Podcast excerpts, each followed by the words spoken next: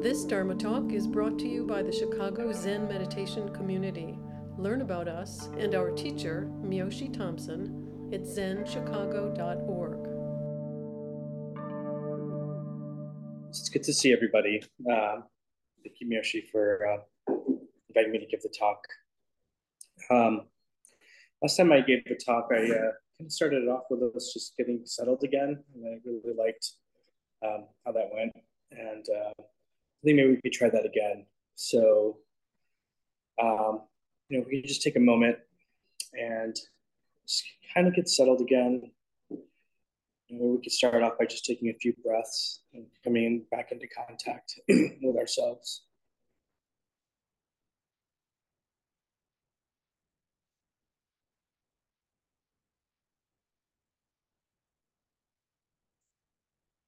As we do this, I'd like for everybody to try to reflect on your sitting today. And what did you notice about your sitting?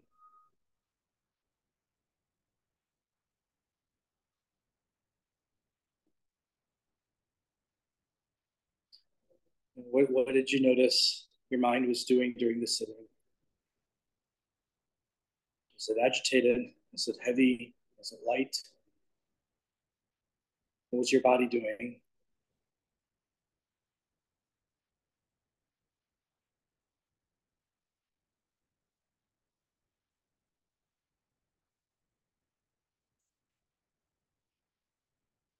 I would like to just try to do this to zoom out, maybe reflect on your practice,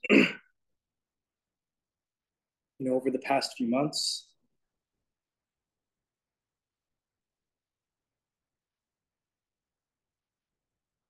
What do you notice about it?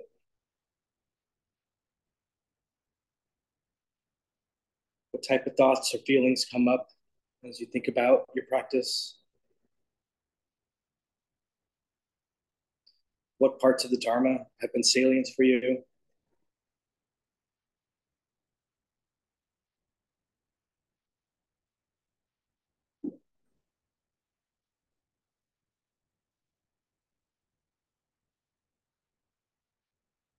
Like for you to just kind of hold that in your mind as we kind of get into the talk.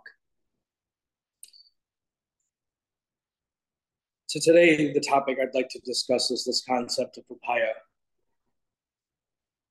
Upaya is the Sanskrit term that translates into skillful means or expedient methods in English. Upaya refers to a person's ability to tailor their message to a specific audience. And in this setting specifically, how do we talk Dharma? How do we talk about our experience of it? And how do we talk about our experience of it in a way that it actually helps other people? It's not so much, I had this awesome experience and, want to just boast about it, but it's, is that helpful to other people? Does it help alleviate other people's suffering?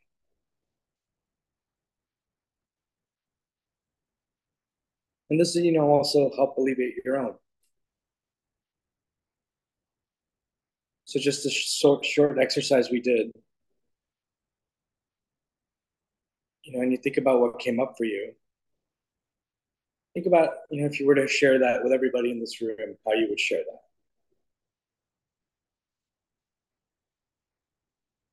Now think about how you would share that with your spouse or a friend, perhaps somebody who doesn't know anything about Buddhism. I think we would be having very different grains of conversation throughout. A couple of weekends ago, I had someone ask me about my Ango experience. This person asked me the question, somewhat along the lines of, so have you become a better person after your retreat? And I have to say, I didn't know how to respond. Initially in my head, what came up was something along the lines of, well, there's not really a person to approve on.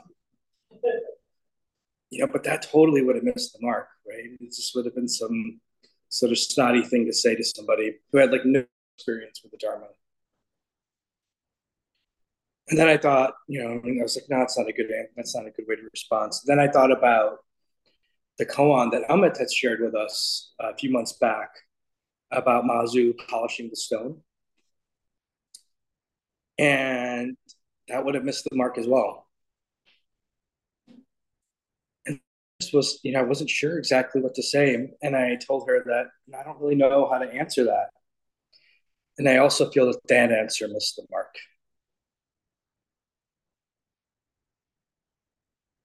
What I was unable to do in this situation was meet the person where they were. So they're thinking, well, why do you meditate, right?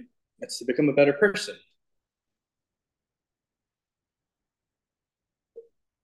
And so I was just unable to meet him right there. And what I've been thinking about for the past few weeks, it's like, what would have been a skillful way to respond to that question? And luckily, there are many teachings about upaya in our tradition. I'll go over a couple of them.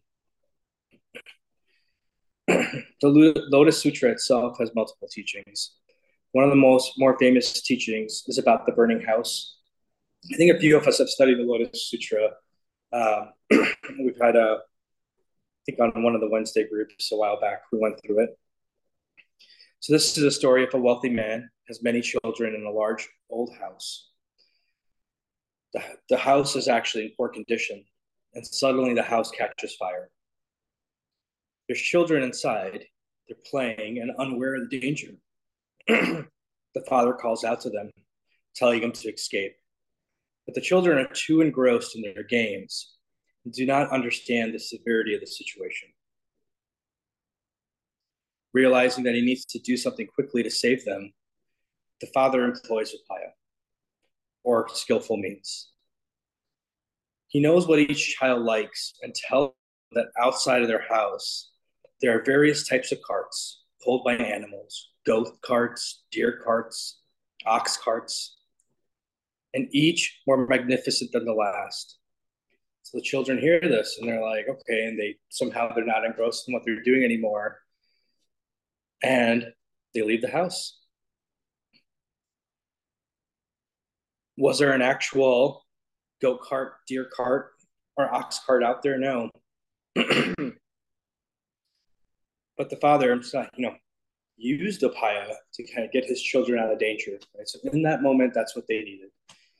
The sutra actually goes on that there's even the most beautiful cart, that's outside. But for me, it's it's a situation I would do the same exact thing. If I find myself, I do that often with my kids. I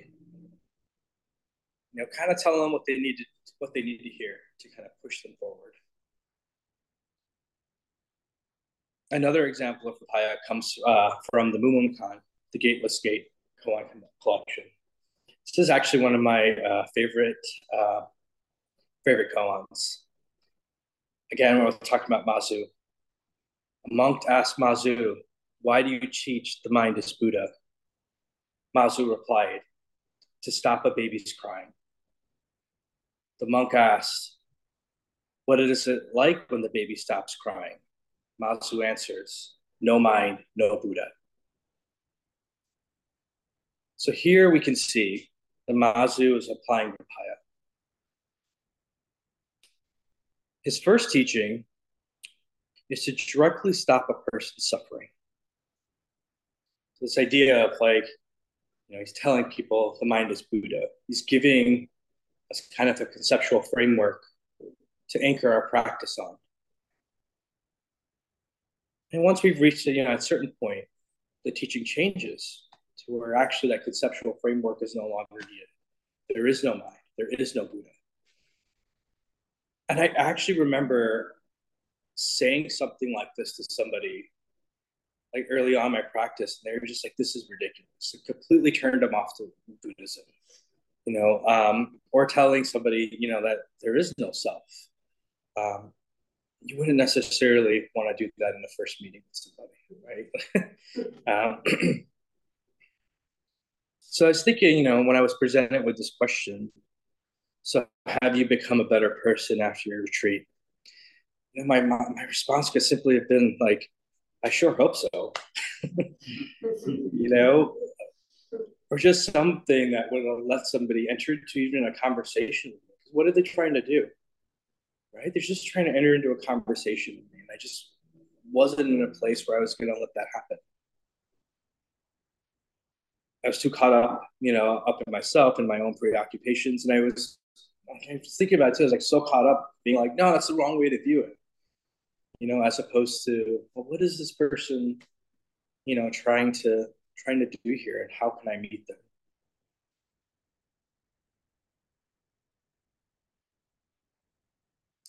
So as I've been contemplating this, I've been trying to apply upaya a little bit more in my life.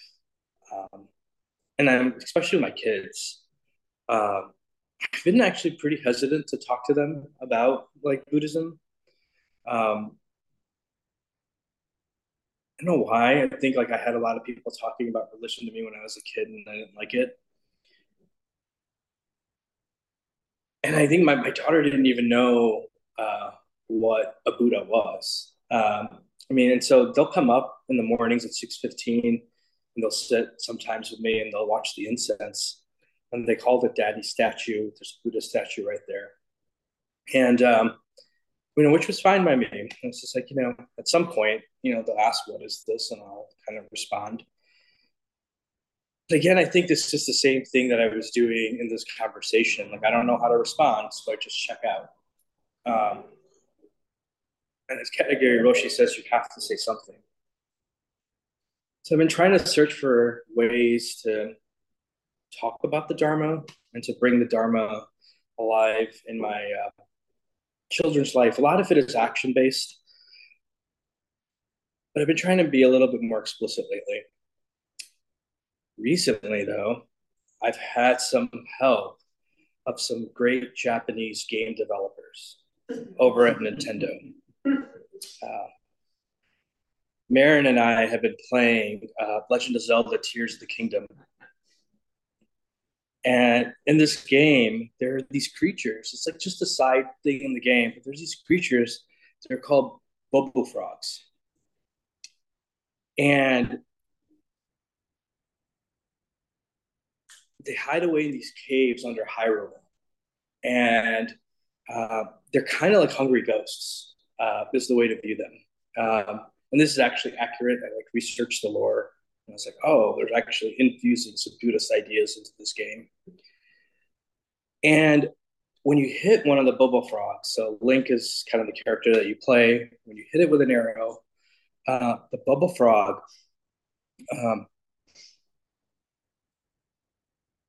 drops a gem.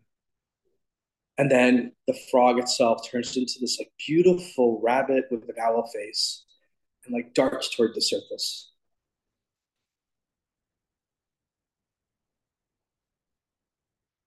And so the lore behind the bobo frogs is that there were once rabbits that lived on the surface, but they were so consumed with these gems, and they were so attached from the gems that they retreated into these caves, and they just hide in these caves because they don't want anyone to take these gems. So they don't see the light. And all kind of the vibrancy of these rabbits has been, you know, it's been morphed into these, like, you know, they're still radiant, these frogs, but they're definitely not as, I guess, as beautiful. When Link hits the bobo frog with an arrow, the frog wakes up, it drops the gem, and returns to its true self. There's even a mountain in Tears of the Kingdom. It's called Satori Mountain. And when Link travels to Satori Mountain, the Lord of the Mountain appears, and it reveals the location of all the bobo frogs in Hyrule. So there's like these like lights that kind of, pillars of light that appear throughout throughout Hyrule. And Link is actually called upon, you know, in a way to go and free all of these bobo frogs. You know, so in a way, Link starts walking the Bodhisattva path. So Mary and I have actually been talking about Boba frogs a lot lately. And she's been bringing it up to me. This was just the other day. She was kind of arguing with her sister. And, I was like, what's going on? And she's just like, I feel like I'm becoming a Boba frog. I don't, she's like, can you help me? And I just took what they were fighting about. And I just I'm like, well, I'm like, this is what Link does, right? I just took it and put it away.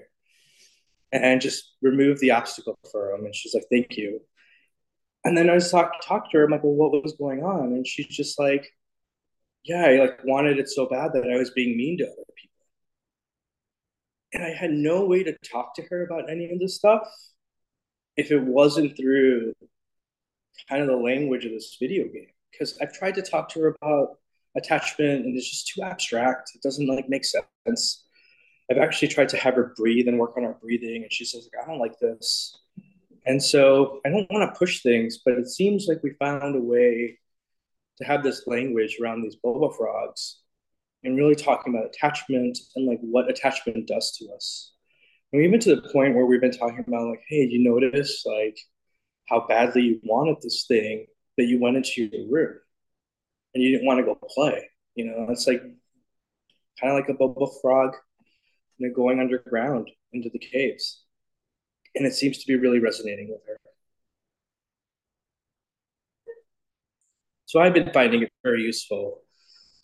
And I've been trying to now find actually other channels of just trying to talk to people about the Dharma in ways that are useful to them.